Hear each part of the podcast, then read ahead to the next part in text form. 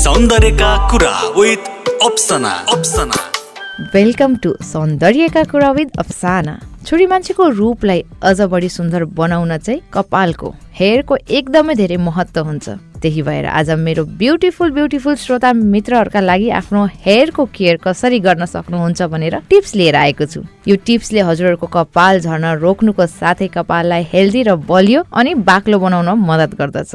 अनि यसमा धेरै समय पनि लाग्दैन भने सजिलै उपलब्ध हुने दुई सामग्री मात्र चाहिन्छ। त्यो चियापत्ती र एलोभेरा जेल। हजुरले चियापत्तीलाई पानीमा एकछिन बोइल गर्नु अनि यसलाई एकछिन चिसो हुन दिनु। त्यसपछि चिसो भइसकेपछि यसमा एलोभेरा जेल चाहिँ मिक्स गर्नु अनि यसलाई स्प्रे बोटलमा हालेर आफ्नो कपालमा स्प्रे गर्न सक्नुहुनेछ या फेरि कपासको मद्दतले आफ्नो जरामा लगाउन सक्नुहुन्छ। यसलाई अप्लाई गरिसकेपछि यसलाई एकछिन छोडिदिनुहोस्। अलिकति ड्राई भइसकेपछि नर्मल वाटरले चाहिँ पखाल्नुहोस्। अहिले धेरै जसैको हेयर फलको कम्प्लेन हुन्छ कपाल पातलो भयो भन्ने हुन्छ। त्यही भएर यो टिप्स युज गर्नु होला तपाईँले आफै केही विकमा फरक महसुस गर्नुहुन्छ। र यदि हजुरहरू एभ्री डे आफ्नो हेयर स्याम्पू गर्नुहुन्छ भने चाहिँ त्यो अभोइड गर्नुहोस्। एभ्री डे स्याम्पू गर्नाले नि कपाल कमजोर बनाउँछ। सकेसम्म हप्तामा दुईदेखि तिनचोटि मात्रै स्याम्पू गर्नुहोला। Stay healthy stay beautiful from inside and outside सौन्दर्यका कुरा विथ अप्सना अप्सना